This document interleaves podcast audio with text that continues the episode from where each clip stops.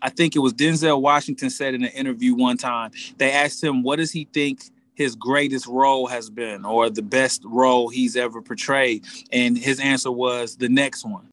Hi, I'm Aaron, and welcome to the Hip Hop Hustle podcast, where we explore, well, you guessed it, hip hop. I'll be interviewing the best artists in the game while also taking some time to appreciate some new and classic albums. Make sure you like and subscribe to the show and follow me on Instagram at the underscore hip hop hustle for any upcoming news and guests. Also, don't forget to check out my new Patreon under Hip Hop Hustle that will give you exclusive content and help me keep the show running and getting better. All right, let's get into it. Welcome to the Hip Hop Hustle podcast. I'm with uh, one of the guests I've been extremely excited to talk to for uh, for quite a while now. I think we've had this booked for a couple weeks, and I've just been kind of amping myself up. But I've got the great Jon Connor uh, with me. Uh, he is the CEO of the All Varsity Music Group. Um, he's literally worked with legends in the industry, and when I say legends, I mean legends. He's worked with one some of my favorites, Royce da Five Nine. He's worked with Game. He's worked with Locksmith. He's worked with obviously Dr. Dre, Snoop Dogg. The list literally goes on and on. Double XL Freshman of the Year cover in 2014. So literally, you know, a, a list of accomplishments. But it's an absolute pleasure to have you on the show. Man, it's a pleasure to be here, and thank you so much. I am truly humbled to be here, man. Well, man, how do you look back on everything that you've done in your music career? I mean, when you start, it's like, you know, compared to where you are now, how do you mm-hmm. bridge that gap? Because when you start, it's like a dream, all these things that you've done, but how do you look back on it all? Um, I, I actually don't look back on it all, man. It's only in interviews or in conversations where other people bring it up that I actually look back on things because, uh, you know, it reminds me of, uh, I think it was Denzel Washington said in an interview one time, they asked him, what does he think his greatest role has been or the best role he's ever portrayed? And his answer was the next one. And, you know, that meant a lot. It was like, okay, you know, just always keep looking forward. Whatever you did in your past, always strive to do better or, or set new goals or, you know what I'm saying? Like, so for me, it's like anything that ever happened in my past was a lesson and I learned from it and it just made me better to keep going. So I don't, I hardly even listen to my old music. I don't listen like after something is done, I just keep going. I just keep looking forward, you know, and so uh, that's how it is for me, man. Like it truly is. I, I, seldom ever look back on anything. I just look at it as it was a part of my journey, and I'm just ready to see what's next. I want to try to outdo whatever I've done in the past, man. It's so interesting because people have said to me that they fuck with their own shit. Like they listen to their own music, even stuff that's years old. But you know, because I feel like that's the the cool thing to say is like I still listen to my own music. Like personally, I don't listen to my own podcast. I edit it and I have these conversations. And listening to me, yeah. my own voice again would drive me crazy. But why do you yes. think it is that rappers always say, or whether they do or don't, I'm not sure. But do you know rappers who listen to their own music a lot? Well, you know what? I can I can only speak on me, uh, but it's I get you know it's cool to enjoy your own art, you know, to enjoy your own music. But for me, it my answer is quite practical, man. It's the fact that after working on it for so long and I hear my voice all day talking to people, and it's just you get tired of hearing your own voice, you know what I'm saying? Or at least I do. And then I'm so critical. You know, I'm uh I, I would say that I'm a perfectionist to an extent that uh, I'm always listening to music and thinking about how it could be better or what I could have done, or ooh, I wish I would have did this or I wish I would have did that. So you know, um, I don't listen to a lot of my old music. And I don't know, you know, like I said, to your general question, there's nothing wrong with listening to your own music. I'm not trying to shit on it and say that it's bad to listen to your own music. It's just me personally, my preference that I just can't. I just don't. Like um another dope quote. I think it was um director Joel Schumacher, man.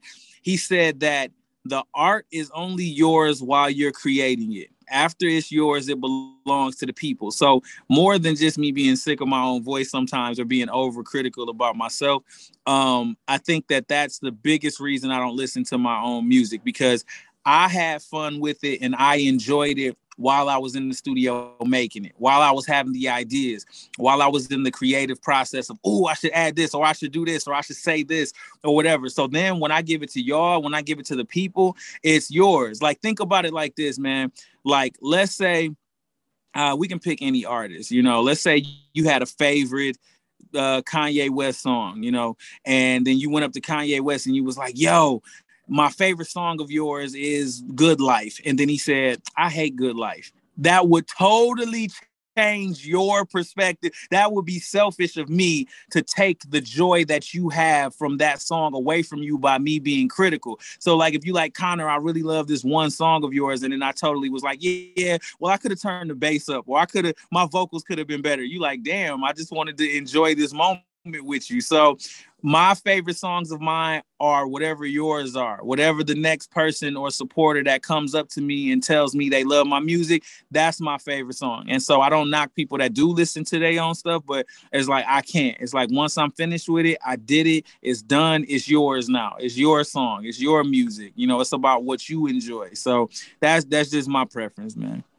That's such an interesting perspective. No one's actually said that but i actually really agree with you because I think that's the best way to go about it. Because you, either get caught in one of two worlds. You get caught in reflecting and too much or critically analyzing what you did in the past and you have no control of what's out there. Or mm-hmm. even if you did a really good job, you're then comparing yourself to what you did. And so, you know, you see all these artists, especially early, they go platinum or they go gold or whatever, they have a lot of success. Then they compare it to what they did before and they just can't get there. And then it throws them off the rails. But I mean, for you, how do you control? Because you said you're very self critical and you're like self analyzing. And how do you control that without going overboard?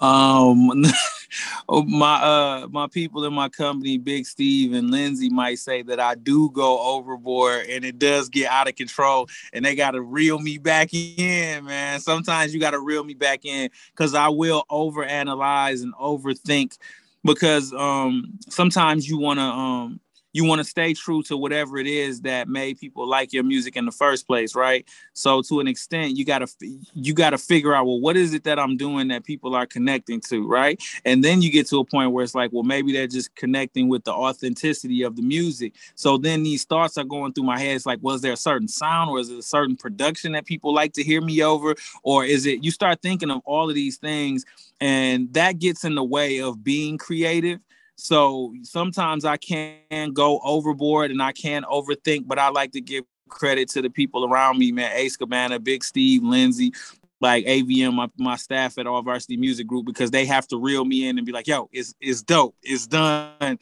Put it out. You know, this shit is is is dope. But I do I have those moments where I can go overboard and obsess. But it's just that um without without talking for too long uh on this particular question, it's um you know, being around Dr. Dre for five years, you know, there were, uh, you know, that was like being in a master class of like, you know, a, a, school or an academy, you know, Aftermath University, like being around him and watching just the different ways that um, he broke down how to listen to music or what you're listening for or how to create those moments and emotions within the music. Like being around somebody for five years a little bit of that starts to rub off on you. So it's like then you start to become super critical of your music. Like did i give them those moments? Did i maximize the potential of each you know part of this record? So you know I, there are those times where i go overboard but I, I like to thank the people around me for reeling me back in man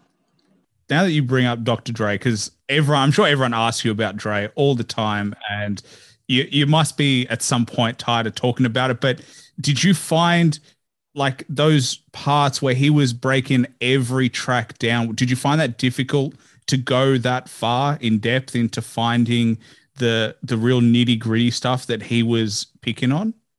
It wasn't difficult for me. The the I, it was almost like an aha moment because when I was making music just with my friends prior to getting signed, you know, in my, my mother's basement in Flint, Michigan, I used to have similar thoughts.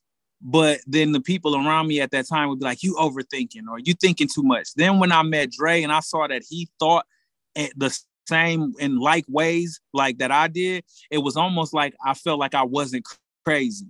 You know what I'm saying? It was like, oh shit. So I was right. Like I was right in looking at things in this way. So when he would break down certain things in my head, I would be like, that's what I thought. Like, you know what I'm saying? Like, that's what the fuck I thought.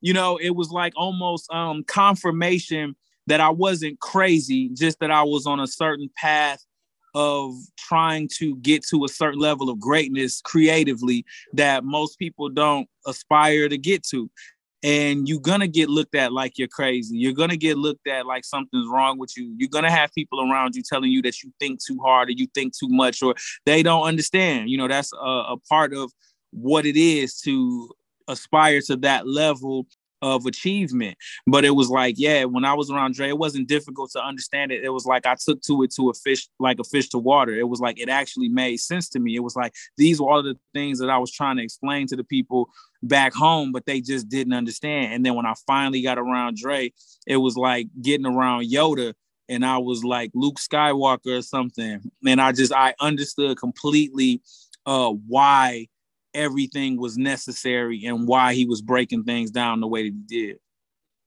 Well, I mean, because you were uh, on with Dre for a long time. Like I think it was five years. Is that right? Yeah. How was that? Five over- years, man. Yeah. Yeah. It's it's kind of crazy to to be around someone so kind of like you said, Yoda, Yoda, like especially in hip hop, his legacy almost speaks before he even utters a word. But how did you find that overall experience? I know you said you you got a lot from it in terms of learning from him, but how was it in terms of creatively for you to? Because you didn't release any projects over that period of time. What what happened there? I think that um because you asked two questions in that, so I want to make sure I answer both of them. So, how was the overall experience? Um, it was it was just like anything else in life. I think that um, life itself is balanced, and you're gonna have good days, you're gonna have bad days. I learned a lot of great things. I learned a lot of I learned a lot of lessons, and you know, I don't I don't necessarily believe in bad because I believe anything that happens to you that's perceivably bad is a lesson that you're supposed to learn from. My father always told me everything is a teachable moment, but I learned the music business the hard way. I learned uh, I learned being creative the hard way. I learned work ethic the hard way. And that's the way I like it being from Flint, Michigan. We love to work hard. We love to learn, you know. So it was the experience overall is often compared to high school or college. You know, you had good days in college, in high school, you had bad days, but overall the experience made the experience made you a better person. So my experience overall, I have it was such a great time in my life because like I said, it, it taught me new things. It gave me clarity and um it gave me confirmation on just a lot of things uh, within myself as an artist uh, to follow my instincts, to uh, you know what I'm saying, to if I believe in something, not question it. You know what I'm saying? Surround yourself with people that are gonna feed uh, your spirit in a positive way, to feed your creative juices in a positive way. Keep people around you that are inspired and that are creative. Stay away from negative energy, all of that type of stuff. Like, you know, was what I learned from. And I, I look at it like, and I'm a highly spiritual person. So sometimes I'll give you an example. Um, sometimes you could go into the studio with somebody and y'all don't get a song done that day, but maybe y'all had a really great conversation that inspires a song that you're going to create next week. So sometimes the studio and music is the bait that lures you into the scenario that teaches you the lesson that you're going to need to use later in life. So the way I look at the album Vehicle City that I created while I was at Aftermath is like, okay, maybe I thought at the time, okay, I'm over here to make this album, which I would have loved to put that, that album out. I put a lot of hard work into it, a lot of time into it, but maybe on a spiritual level, it's like, yo, maybe the album was the bait for you to get over here to learn these lessons. Because when I first got there, I was very naive when it comes to the music business. Like it was a lot, I, I cared so much about the creative part that I, I think that I suffered and lacked at caring about the business aspect of it. And while being at Aftermath, there was a lot of lessons that I learned business wise. There was a lot of missteps that I made that I would never make again. And there was also, like I said, confirmation and clarity of things creatively that I learned while I was at Aftermath. So maybe in hindsight, the album was to get me to be around the Dr. Dre's, the Snoop Doggs, and all of these type of people, the Marsha Ambrosias, the the certain legal people that I was around, DJ Paul from Three Six Mafia, Kelly Price, all of these legends that I've met during that time period. Maybe the creation of that album was just for me to have certain conversations that I could use now um, to put that knowledge into my company, All Varsity Music Group, and so that's how I look at it, man. That's such a good outlook on it. Like it's such a like what impresses me about you, other than obviously you as an artist, is your positive outlook on everything that happens. There's always a positive to it, and that you can take a lesson from it, and that you're not going to get bogged down by a difficult period. Thank you. I I really appreciate you saying that, man. It's not look, it ain't always easy, but you know I'm saying. But yes, that is my outlook that everything is a teachable moment.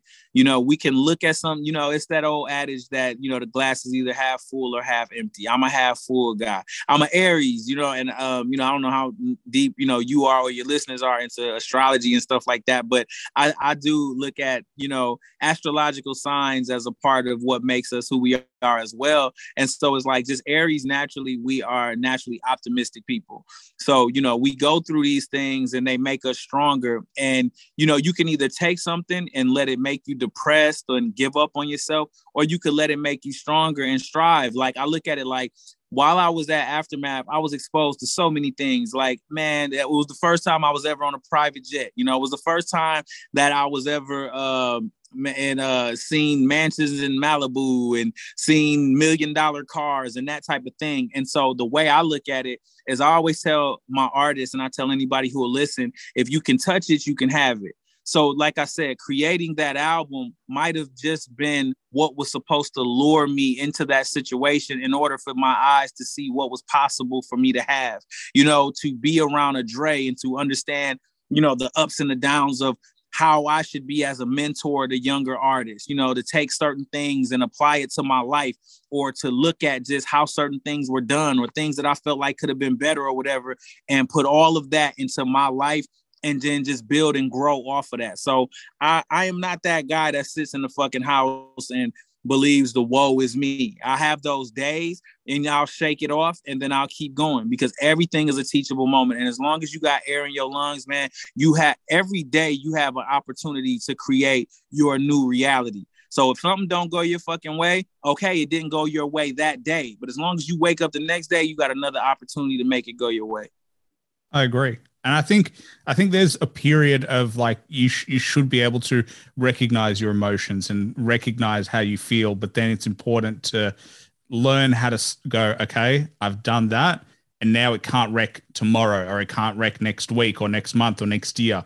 Like at some point, you just have to get back up. And I think we, I think we as humans, and I think we accept sometimes that people just are in a bad place for too long before we're like, mm-hmm. all right, you need to step up. And I think those lessons, I mean, that you've learned definitely apply to a lot of people.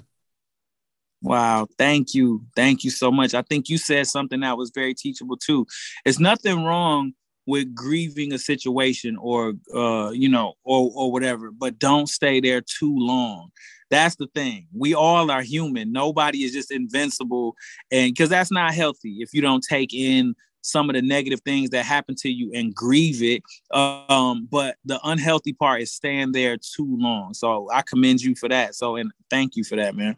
Well, I had this conversation literally this morning, uh, funnily enough, at the gym. But I, I said that you know, men are we have as society hasn't taught us to embrace our emotions, and you know, mm-hmm. I can say that that in Australia, it's probably in the US as well, but like it's very difficult for men to especially you know growing up 20 30 years ago that's when you were a kid to now it's more accepted to actually go instead of pushing all of that down and letting it come out in in negative ways it's good to just let it out so that you can accept it and move on I 110% agree. And I love that the world is moving in that direction because that would be unhealthy and inhuman to not express those emotions when you have those downtimes. Like, man, with me and to anybody listening to this, man, like, um, take those moments for yourself because they're needed. Like, especially on my journey, I've endured a lot. So it's some days that I might just have a cry day.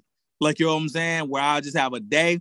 Fuck it. I don't want to hear from nobody. I'm cutting my ringer off. I'm gonna cry it out. I might make some music. The actual the record that I just put out, um, the video to whom it may concern. I cried while I was making the beat. It was times where I was uh, I had teared up when I was saying the words that was coming out and people that are listening to it are saying that they could hear the emotion in the record because it was like that. So I believe in that and I've always believed in that. You know, a wise person once told me grieve it and leave it. Make sure you take that time to grieve it and after you done, whether you're gonna cry for a day or cry for a week, get that shit out. Like uh, if you gotta scream in, in a pillow, put a pillow over your face and go ah, like whatever you're gonna do, get it out and then recharge and keep going. So yes, it's a very human thing.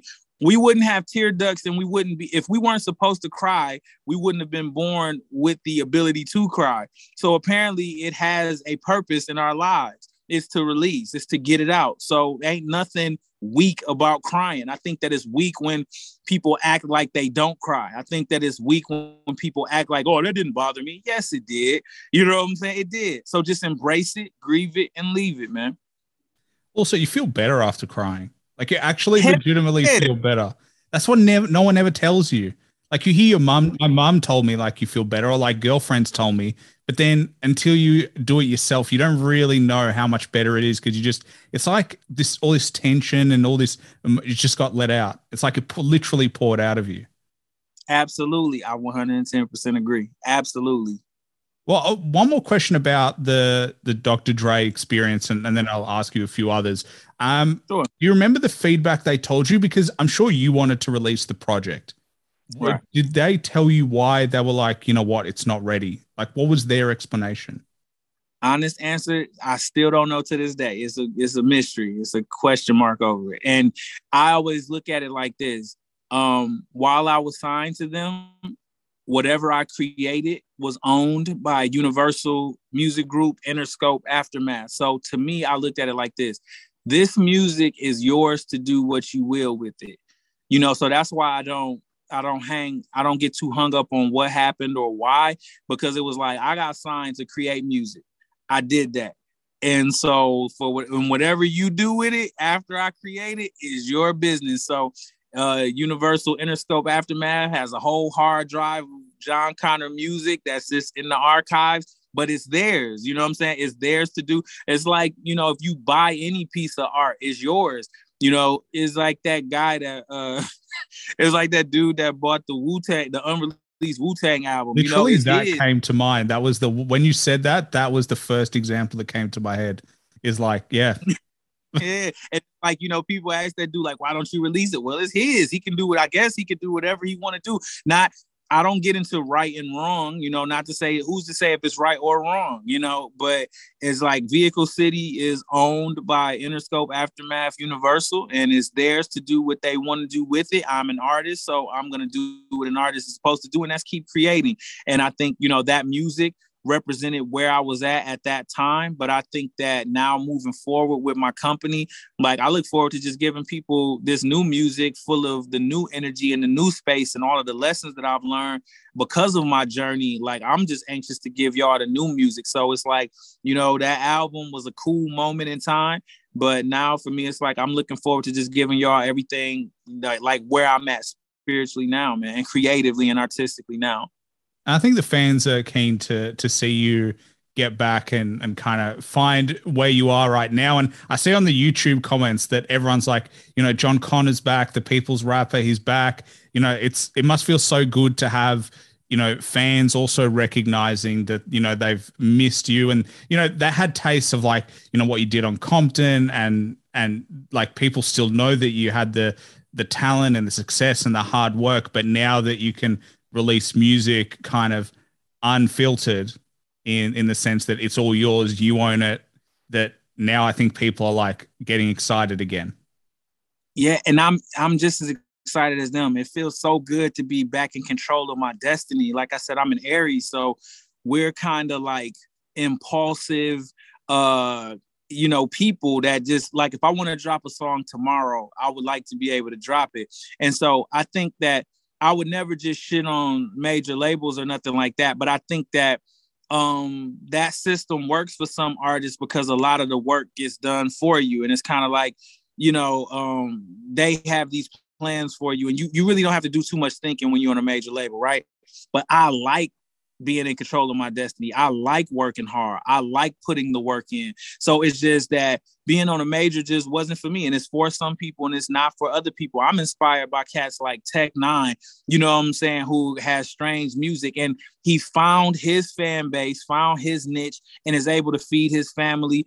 Uh, sell out shows and and festivals and all of that. I look at you know back in the day with Hopsin and Funk Volume and what they were able to do. I look at Curren$y. I look at you know, artists like that. I look at Dizzy Wright. I look at my peers. I look at my man Chris Webby and what he's doing with his company ADHD. It's like these are all independent labels and independent artists who are able to become multimillionaires from servicing their fan base. It's like I'm not that. I learned that I'm not that artist that I'm not like a club artist. Like I don't even know if I want to hear Jon Connor when I'm in the club. Like you know what I'm saying? I don't think that I'm that type of artist. But okay, I love I I would love to hear Migos in the club. I would love because those are those type of artists you know what I'm saying, or Cardi B or whatever. It's a lane for that. But I don't think that that's the type of artist that I am. I've figured out who I am, what I am, and I just want to service those people that enjoy what I do. So I don't want to have to sell my soul trying to make the the biggest song on TikTok. If I just so happen to make a song that pops off in some of these social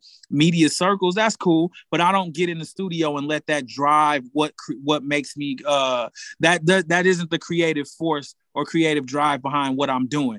I just want to connect with the people. I want to help people through my music. I am the people's rapper in the sense that I do, I don't have a problem showing my vulnerability. I don't have a problem with talking about things that are personal to me because I know every human goes through similar situations. We've all experienced heartbreak. We've all had friends that have turned on us. We've all had issues with our parents from time to time. We've all had just certain things that we've all went through. Everybody ain't happy all the time. Everybody's not sad all the time. So I like to show that growth through my music and I'm just as happy as they are. I don't often read credit of the uh, comments, man but my assistant Lindsay, she was like, "You should read some of these," uh, and I'm like, "Okay, cool." And when I did, I actually teared up. It's gonna sound like I just be crying all the time. Look, y'all, I don't just be crying all the time.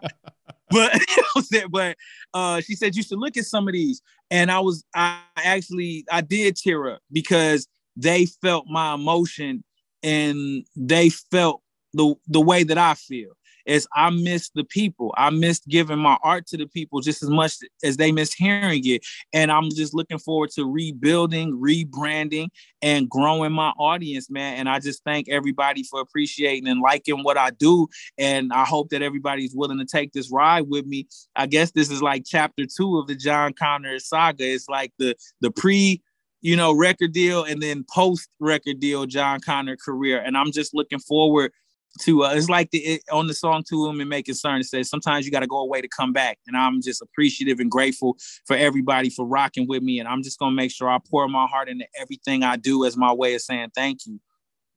Well you know in the hero's journey they always have in every film they come back from you know adversity. That that is the recipe for success. So i think you've nailed the this narrative for it and now you're on the definitely the right path.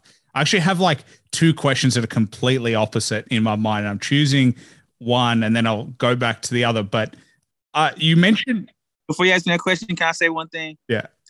To anybody listening to this who is a Jon Connor fan and has any, ever been a Jon Connor fan, just know there was never a time where I didn't want to give you music.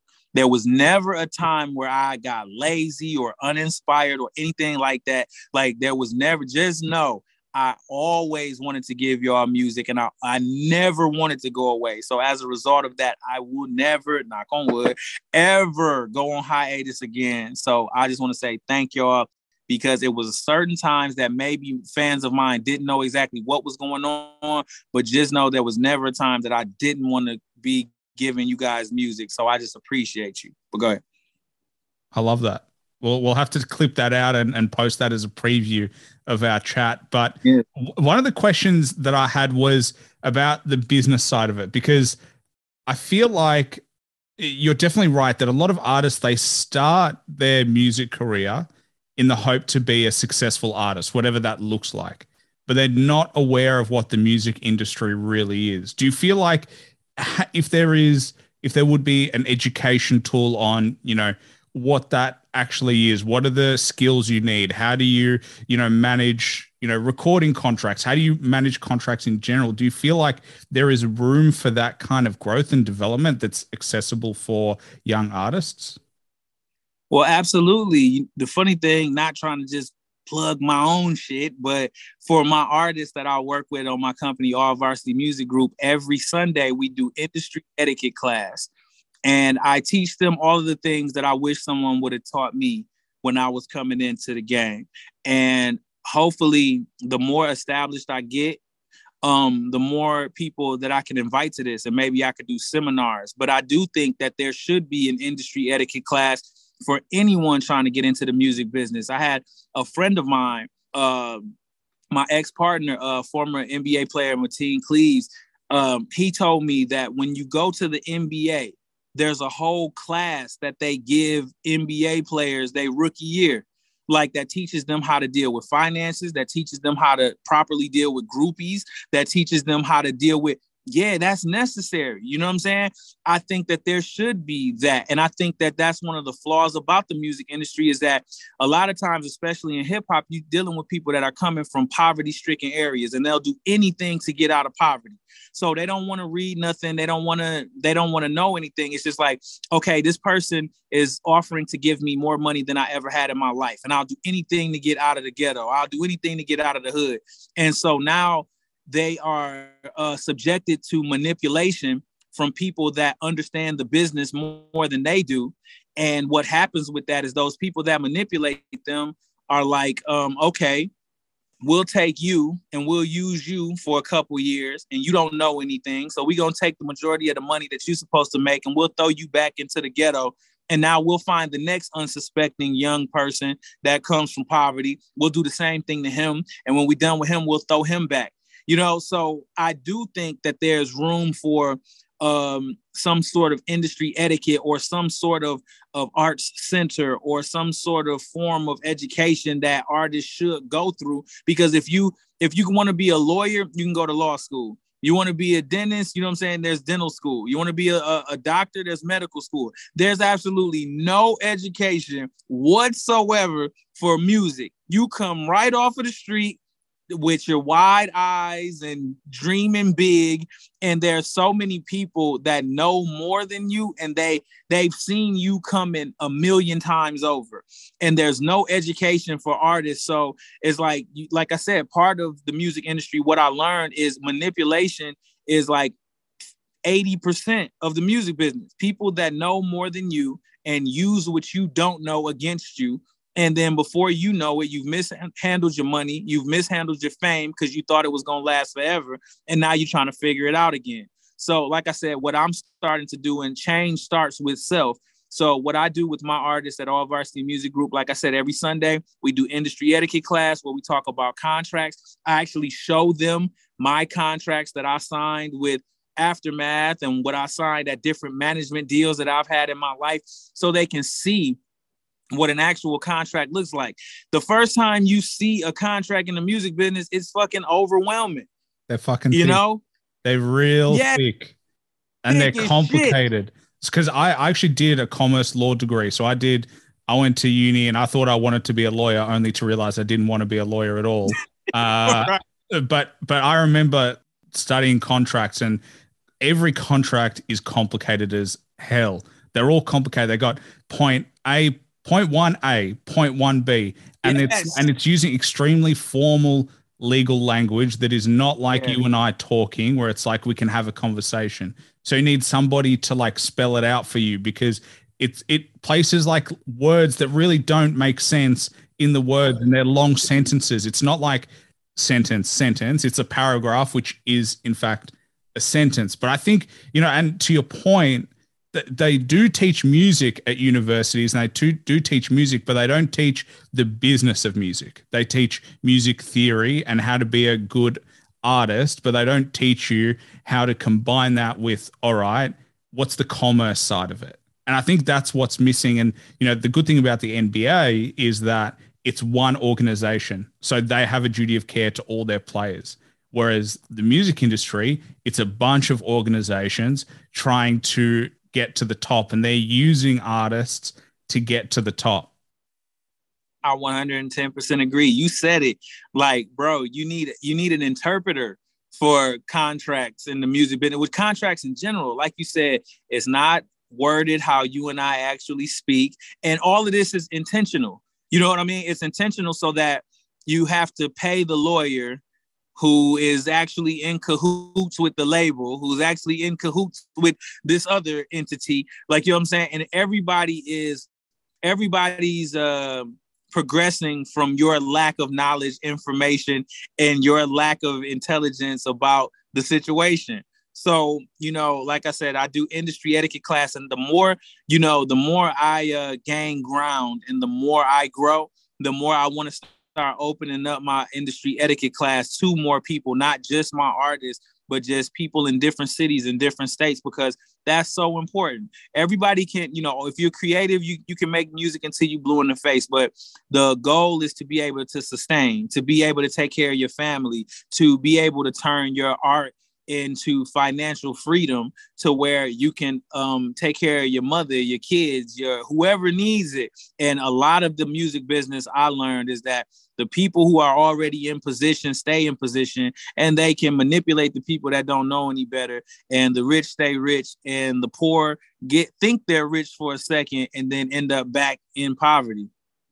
It's all perspective. It's like you're rich compared to what you had. So the deal looks good. So you've never seen you know that many zeros on a check and then you see the mm-hmm. zeros and then you're like i've made it and then you live with the label and you haven't made it at all. And for anyone who doesn't believe us, lawyers have lawyers. There, no lawyer represents themselves in court. Anyone who represents themselves is fucked because if a lawyer gets a lawyer, then you can guarantee that you need a lawyer as well. So never sign a contract without getting a lawyer to read it, an independent lawyer, not the lawyer at the label, because they're going to tell you it's all good. That's exactly. That's, I mean, and it sounds like common sense when we say it like this, but literally, you're right. They take advantage of the desperation that, you know, you've been working for however long. You were maybe 10 years old when you started wanting to be a rapper. You've been working on that dream. You're now 25 and you get a deal that's 15 years in the making.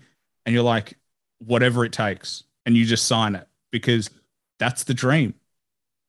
That's the dream. And isn't that part of the entire the big machine. It's like ever since we were kids every movie we ever saw there's the scene in the movie where the musician gets the record deal and it's the greatest moment of their life right? And it's almost intentional that there's no portion of the movie that talks about them having to get a lawyer. Is yes such and such signed us and so you grow up watching that in every film you ever saw about music and every story or biography you've ever seen.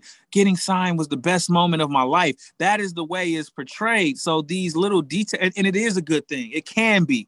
But I think that those little, you know, they say the devil's in the details. It's the details that you're leaving out that can uh, either, you know, build or destroy a life you know so i think that it is super important for us to care or at least somebody in my position that has been through it all in the music business to care enough you know it's an old expression each one teach one. I do believe that if i have knowledge and i see certain people going through a certain path that i've been through i think that it's a sin and i think that it's wrong if you turn your head and don't at least try to educate somebody on something that they didn't know because then that would just make me as bad as the industry, the the parts of the industry that I dislike. I agree. And the thing about movies is no one wants to see you talking to a bunch of lawyers. It's not sexy. No one, right. you know, imagine a movie where 30 minutes is you talking to lawyers and going, Hey, who do you represent? And they just talk about, you know, just legal jargon. It's like there's a mo- there's a right. show Suits. Have you seen Suits? It's like a it's about I've heard of. So it's just like it's just lawyers, right? But they don't mm. do what lawyers do. They, they run around and they investigate crimes, and it's like lawyers sit in offices and do paperwork. And I remember right. watching it as a, as like a teenager, going, "Oh, that'd be cool to be that type of lawyer." It's not what lawyers do. They don't. They only right. show you the sexy stuff that you think lawyers do, like represent people in court. I object. All that shit. It's none right. of that. It's none of that. Facts. Facts. I 110% agree. It is the exact same way with being an artist. Absolutely. Well, one of the other question that I had that has been sitting in my mind ever since you said that you were an Aries was I'm interested to know what you think of the album Aquemini, purely because you know I assume because you are interested in obviously star signs and they're using their star signs and kind of out of the blue. But do you have an opinion on that? Because they're obviously you know two very unique characters, but they're also uh, in tune with their own astrology as well, obviously by the name of the album. Classic album. And it was a it was a great representation of who they are because as you can see when you just look at both of them when you just look at a picture of both of them you can just see how different they are you know what i'm saying and i think that it always has reflected through their music i thought that in that album classic. It's, it's nothing more I can say. Classic album. I've always been inspired by Outkast, man. Classic. And my little my artist Ace Gabbana, like he's super inspired by Outkast. When we started uh because I produced uh like 90% of his album. So the way when I produce albums, I want to get into the artist's head. And so when we had a, the first conversation about his album, I said, "Well, where are we going with this?" He said, "Bro, I grew up listening to Outkast. I love Outkast." And so, and Aquemini was one of the albums that he told me to listen to. You know, when thinking about creating for his album. So nothing but respect for Outkast, man. Well, I, the because I actually reviewed it recently because I hadn't listened to it. Uh, I didn't grow up with it, and I hadn't actually. I listened to it when I was like 16. It went over my head, like I just didn't didn't appreciate it for what it was. I think I was too young right. to really I understand. Was, right. It, it's when I got older, I listened to it. When I was that age, when it actually first came out, I was listening to Cash Money and No Limit. I was listening to Tupac, Jay Z. Like far as hip hop goes, like yes, I was I was listening to the bounce and the flashy stuff. Then when I got deeper into musicianship and started becoming an artist myself, then I started getting deeper into like Organized Noize and Outkast. Well, I think, well, literally, I think that's a quote from Andre. It'll go over your head now, but you'll catch on later.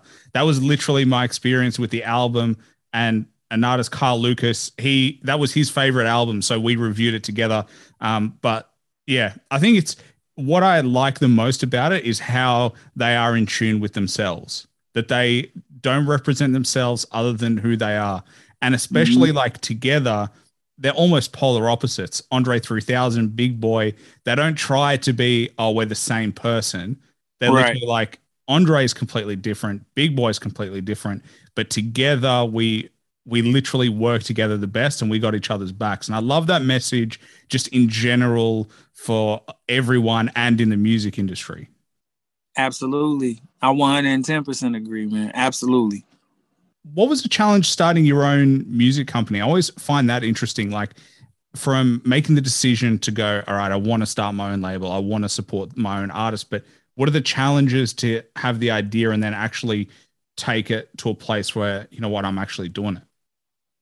Well, the funny thing is that I the when I started rapping, I started with the intention of having my own label because I was really inspired, like I said mentioned a little second ago, by Master P and his story of being an independent artist and and then just bringing his city sound to the forefront by putting on all of those artists from New Orleans. Um, I think the hard, the toughest part is um, dealing with artists. Uh, you know what I'm saying? Because artists have um, what's the best way I can put this? Is sometimes you might have a really talented artist, but they still have some maturing to do spiritually and um Am I still there? Yeah, you're still here. Okay, I'm sorry. I had a phone nah, call. I, I, we're good. But dealing with artists because they can be, you know, just immature in different ways. And this journey of being an artist, it is truly that. It's a journey. And for some people, it's long. And for some people, it happens like that. You know what I mean?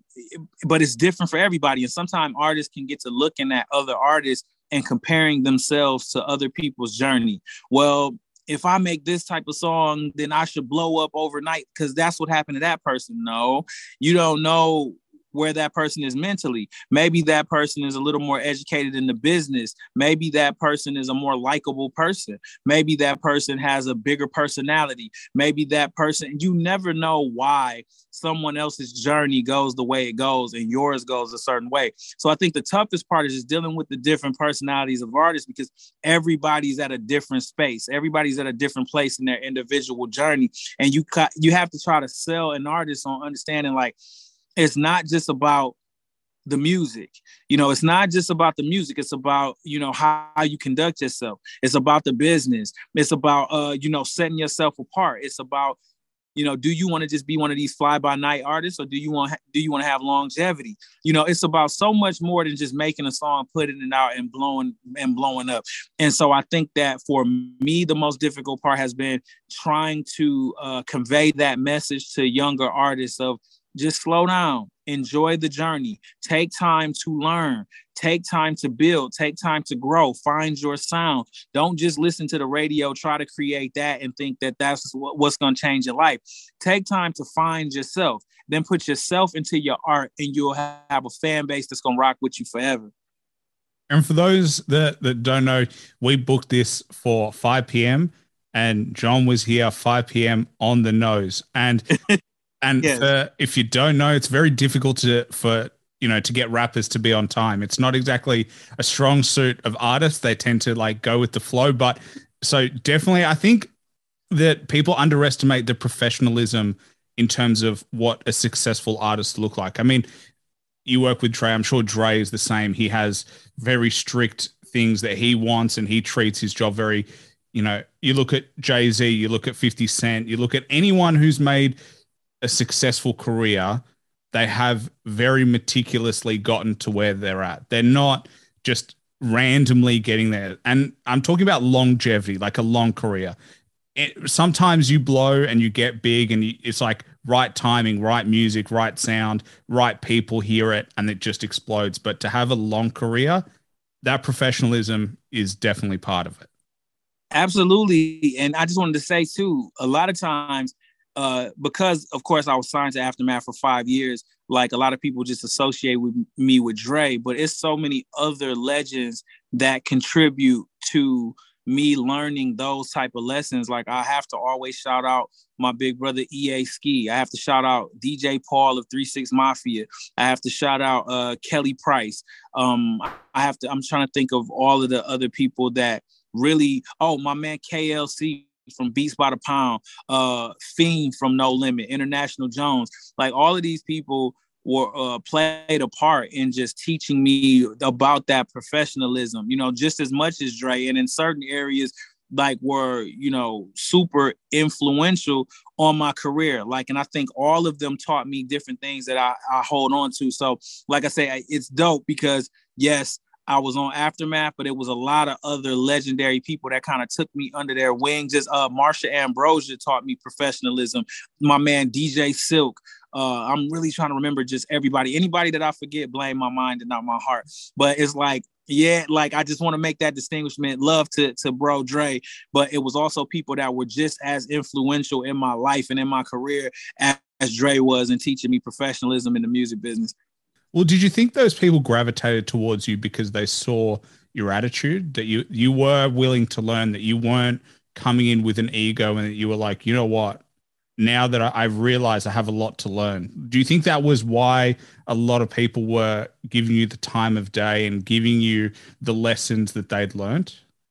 Yeah, man. Um, I'm a sponge you know, I don't have an ego, man. Like, you know, and I, I, I like to think that uh, being from Flint, Michigan, we just give off an authentic aura. And so with me, anytime I'm in the room, oh wait, how did I how could I forget? Royce da Five Nine also is another one, and DJ Kay Slay. So I can't forget them as well. But I think that yes, what they saw in me was just somebody that wanted to learn. I don't when I'm around somebody who's done something longer than me and has more information about it than me, I just shut up. you know, I'll ask questions when it's necessary, but it's like, you know, I want to learn. It's like I look at people like the all those people I name, like you've been here a long time for a reason. So there's obviously something that you know that I haven't learned yet, and I still could learn. Every day is something we could learn. You never done learning. If you ever get to that, you know, what is it? They say a man knows everything when he realizes he knows nothing you know? So every day i wake up like what am i going to learn today? I'm always looking to learn. So yeah i think that they could see because i was always just quiet. Um, and even still to this day with everything i've been through whenever i'm around dj paul whenever i'm around royce da five nine whenever i'm around kay slay or any of these people or kelly price it's normally just me sitting there like a school kid and i'm just listening you know? So yeah i think that they kind of just caught the vibe that i want to learn that i don't want to be a know-it-all. I don't want to stand in my own way and that there's always something to be learned so that i can go teach the next generation. Well there is a saying as well that like always be the dumbest person in the room. Mm. if you're the smartest person in the room you're in the wrong room. Uh, and, and that, that's such a profound saying because it's like be careful of chasing the ego. Like to me it really goes don't ego chase. Don't try to be in the room where you're the smartest because that's where you don't learn. That's where you just get the ego stroked. Everyone's impressed by you.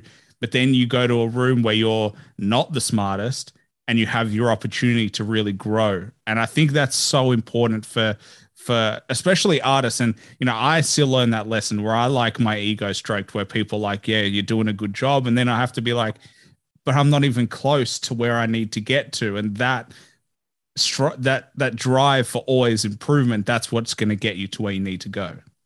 Absolutely. I have the toughest time. My my crew get on me about it but i have the toughest time accepting compliments like because i'm always striving to get to get somewhere else. So i can 100% agree with that man. Well why do you think that is? Like i know you, you you're very motivated you're very down to earth but why do you think that? Because you take on feedback really well. It's so interesting. You take on feedback so well but you don't take positive feedback because you're like, it, it, is it because you think you might get complacent? Like, what what is it that you think? Well, like I said, man, I, the biggest reason for that is because of my spirituality because I and I, you know, not to get too deep on y'all, but this the the answer to the question, you know, you asked me a very specific question and there's a very specific answer, is that I truly believe that anything that I'm doing as this vessel, I'm being allowed to do by a higher power. So I feel like if if if I'm accepting so many compliments, I'm not giving respect to the universe, to God, to Allah, to I'm not giving giving respect to that spirit that's allowing me to do it. I feel like it's very arrogant of me to be like, I did this and I did that when, you know, I could wake up and my voice is gone tomorrow. You know what I'm saying? I could wake up and be deaf tomorrow. I could wake up tomorrow and be crippled or something. So I'm being allowed to do these things. So, you know, Dre used to have a, a, a picture on the wall in the studio and it said, Your ego is not your amigo you know and i believe that. And so for me spiritually i think that's why like i'm i'm cool with accepting a connor i like that song. But when it comes to just someone just repetitiously giving me like a compliment i start to feel like i'm there's I, I start to feel selfish or like I'm not giving enough respect to uh, the universe that's allowing me to be able to do what I'm doing. And you know, I, I'm just a vessel, and so that's truly the reason why I can't accept compliments. It's like, okay, thank you, but even when and not to just ramble, but even when I'm creating in the studio, um I don't write lyrics down, right? So when I'm sitting in front of the microphone, these words are just coming out of nowhere. And some of the times I'm saying shit that I feel like I'm not that smart. Where the fuck did that come from? Like, you know what I'm saying? Like, how the fuck, like, what, what? Like, you know, and so it's like, I do believe, you know, there's a higher source that is allowing me or giving me the opportunity to be able to do what it is that I'm doing and live the life that I'm living out. So it's like, I don't want to take all the credit because there is a, like I say, whether you call it the positive energy, the divine Holy Spirit, Allah, God, the creator, whatever name you want to put on it, I feel like there's something far greater than us that deserves the, the majority of the credit. And we just get to live it out. That's really interesting. I mean, like, I mean, I think we've all had that where you say a word and you're like, holy shit, I didn't even know that word existed. It came out of my right. mouth. And like, you're like, did right. I even use that word correctly? Because I don't know how. Right. right. It's a fact, man.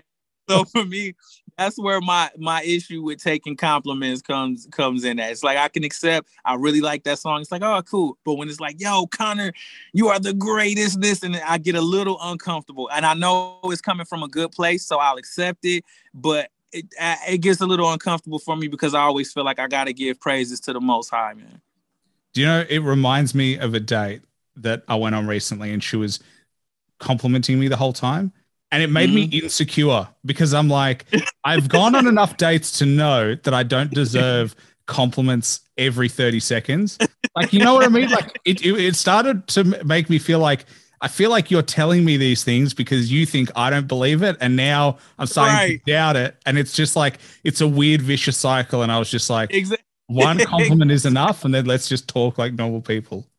Right. You see, there's something in receiving too many compliments that that naturally makes us as human beings feel uncomfortable. And I don't know what that is. You know, I don't know.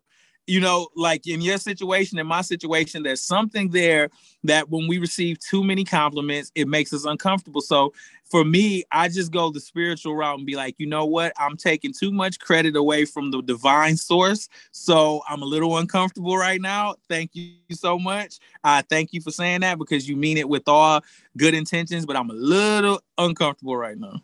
Well, I mean, my attitude is if you like it, buy it and listen to the podcast. That's all I need. Like I, I can live without yeah. like I, I like knowing that it's important or that things like impact you. But at the same time, it's like too much of that and you start to to lose sight of what reality is. And I feel like that happens a lot to to various people is like right. just where reality sits. I think you may have figured it out if you get too many compliments and you start believing in it, then who are you becoming then? If you're this person that's just walking around like, yeah, I am the greatest. Yes, I am the best. Yes, I am this. Yes, I am. Who are you now? You know, and I, I don't know that that's a good thing if you start buying into your own hype. So maybe that's why we all get uncomfortable if the compliments get to be too much because then we start teetering on that other side where ego is in control now. And you and I think everyone has a certain realization of like what they really are. Like, you know what I mean? I think we all know, like, if you keep saying I'm good looking, I know that I'm not bad looking, but I also know that I'm not the best looking. Right. Right. So it's like, I'm not going to, like, if you do it all the time, I'm going to be like, okay, you're now just catering to my ego and I don't believe a word you say. right. And now I'm convinced you think that I'm ugly. And it's going to be the opposite right. result. So it's just, I think that's just how our minds work, really.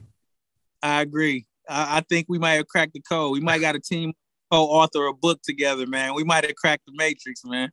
That'd be awesome. I think a dream come true if I got to actually write a book with any artist that I spoke to. I think you'd do the heavy lifting. I'm an ideas man where I uh-huh. someone I said to the other day, I come up with weird ideas, but then after that, someone needs to help me put them together because then I'll get lost in the middle of what I am I dig it, man.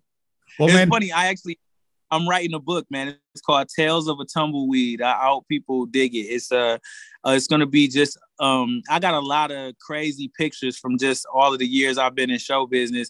And they're pictures with people that you wouldn't necessarily think that I've been, you know, around or I've encountered. Like it's a picture of me and Dre playing cards in the studio, right? That's not a picture that people have even ever seen or just something you wouldn't think. And there are these little stories that I'm going to tell about the picture and how that relationship or that time period affected my life. So, you know, just just wanted to throw that in there at while we just talked about and joked about writing a book, Tales of a Tumbleweed. I'm actually writing right now, man. Uh, do you, do you have an eye, eye of when the release will come? You know what? Probably probably middle to end of next year. I think that'd be an awesome book to to have and to read and just literally flip through and just see all the all the stories and all the unique moments that you don't you know associate a lot of people with. Yeah, man, it's it's crazy. Like it's crazy. It's uh I got this picture is me and Raven-Symoné at like this art exhibit, you know, and it was so funny because I got a niece and she loves Raven-Symoné because she grew up on That's So Raven. And uh she looked at the picture and like, that's Raven-Symoné. Oh my God. And like she was just, just really tripping. She like, Uncle Deucey, why do you know Raven Simone? And, and it's a cool story like behind how I ended up at this uh little art presentation that we were at. But yeah, I got bro, I got so many pictures with people you that you wouldn't expect me with that is hilarious. And I, you know what, I thought like, you know what, maybe people would like to see this and just hear how these certain times in my life impacted me. Yeah, I think they definitely will. I definitely do. And I just love that, you know, even you saying that your niece calls you Uncle Deucey, you, you know, like those little like things yeah. that I've never heard before, or like just those slight insights into into your life outside of you know artist version all that all that stuff is so cool to me Oh man, I appreciate it. Yes, Uncle, I'm Uncle Deucey. Whenever I'm around, whenever I'm around my nephews, man, I'm Uncle Deucey, man. Well, man, I know that uh, we have a bit of a time limitation. Your your assistant is 100%. She's on it. She's so professional. I'm super impressed. But I only have one more question for you. It's probably the hardest question that God. you're going to get asked. Um, but if you had to recommend one album that everybody should listen to, can't be your own, uh, doesn't have to be hip hop, can be any genre, what would it be? Easy. That wasn't even hard. Seal, too. The second Seal album. I can recite that album from front to back. I've been listening to that record since I it, since 1995 when it or four when it first came out. I probably could, if I had to write out the lyrics to every song on that album, I could. It is still the album that in, in, in, influenced me and inspires me the most to this day. Um, I think it, it is so mu- musically, it was ahead of its time to me. Lyrically, I think that man, it's so many powerful messages in that album. I work out to that album. Whenever I'm stressed out, I go to sleep to that album. Um, ever since I was 12, 13 years old, Seal, the two album, the one with Kissed by a Rose and Dreaming in Metaphors, like um, Prayer for the Dying. Uh, Bring It On, like all of these records that's on there. That one album is probably the most influential album in my life personally. So Seal's uh, second album well, you're the first person to mention Seal, and what I love about that question is literally albums that n- people never think of get mentioned. It's amazing. Like to me, I'm like, mm-hmm. I would have never guessed. There is no way for me to guess that the Seal's second album would be your pick. And you know, for you're lucky because a lot of people that question stumps them. They have to think about it and they get caught between two choices. But no, you'll go down in the record books for definitely one of the fastest answered. yeah, it it's sometimes tough because I'm a music guy and there's so many albums that I love, but there's without a doubt, there's no question any genre, any album that influenced me and inspired me, like Seal's second album. I think it's called Seal 2. And um, yeah, it's the one with Kissed by a Rose and like I say, Dreaming in Metaphors. Like I say, I still to this day, I still listen to that album to this day to for inspiration on production and just as a songwriter and just any way you could be influenced by an album. That one album, I've been listening to that shit since non-stop since 1995. So, like I say, yeah, Seal's second album. Well, we're coming up to 27 years listening to the album straight. So if that doesn't convince you to go listen to it, I don't know what will. But obviously, Jon Connor, uh, appreciate you coming through. Appreciate everything that you've shared with us. We talked about literally everything under the sun. And I feel like we could just keep talking forever. We're both talkers and we got to do this again sometime, man. I got a lot of music coming out, man. So we got to make sure we do this again. 100%. And I hope you get to tour down in Australia at some point as well. Um, that'd be awesome to to see you come out. Who knows what's going on? Every day it seems like something's new new is happening, but definitely, yeah, I feel like we could do like an eight hour podcast, beat beat Joe Rogan and his whatever. I don't know how he does it. He talks for so long. Um, but yeah, absolute pleasure for you to come through. And I love when you ramble. I feel like you find thoughts when you talk. It's kind of cool. So if anyone ever says to you, stop rambling, I'm going to be always like, keep rambling because you just find the next thing. And that, that's the insightful part to me. Well, thank you so much, man. I, uh, uh, and I don't, I'm, I'm not going to start rambling, but it's just that I try very particular about what I say and I think about what I say before I say it so that I'm never if you think about what you say before you say it, you never have to worry about taking anything back or you know regretting anything that you say. So it's like you said, it's like almost you watching it happen in motion. Like I'm trying to make sure I'm I mean everything I say and that I'm saying exactly what I mean. But um, it is such a pleasure, man, and I thank you for having me, man. I, I hope that I do get to Australia because I would love to see it. I've only seen pictures and it looks so beautiful over there, man. So I would love to come over there. And yes, we got to do this again. Um, go uh, to all of your listeners. I just dropped a tape. It's called Delirium. Go to my Instagram page at Jon Connor Music and click the link. It will take you to my Linktree where it got it has the Jon Connor merchandise the new mixtape we just put out, Delirium, that's setting up for SOS2, that's coming in January. Um, I just dropped a song yesterday called To Whom It May Concern, where I kind of closed the book on uh, the whole aftermath chapter of my life for all of the people that wondered what happened or all of the fans that was wondering what went down. I think that I addressed it in the most classy way that I possibly could. Um, so go check that out. My artist Ace Cabana, his project is coming in March. Uh, it's called And I produced the majority of the project. And then I got a docu series called The Road to Legendary that shows my journey from high school all the way up to now. So it's so much stuff, man. We're gonna have to talk about that's coming soon and that's already been released. And I just thank you for the opportunity, man. I thank you for the opportunity of letting me spread my message, man. A pleasure. The phone was deciding as well as it was falling that it was time to wrap it up. But yeah, definitely check him out. And, you know, I just want to say as well, uh, props goes out because the way this was set up actually was I actually asked you to be part of the the mailing group to get updates. So uh, if you want uh, an artist who is definitely keeping his fans up to date, definitely do that. And we said he's working on a book, so that'll drop as well. But absolute pleasure. I'm looking forward to doing this again, uh, and then we'll we'll see what happens. It's unscripted, so who knows what we'll talk about. But yeah, this was absolutely. Awesome. Well, let's do it, man. Such a pleasure, man. Thanks for listening to the show. Please like and subscribe, and follow me on Instagram at the underscore hip hop hustle for upcoming podcast news. Also, don't forget to check out my Patreon under Hip Hop Hustle for exclusive content and to help support the show. Bye for now.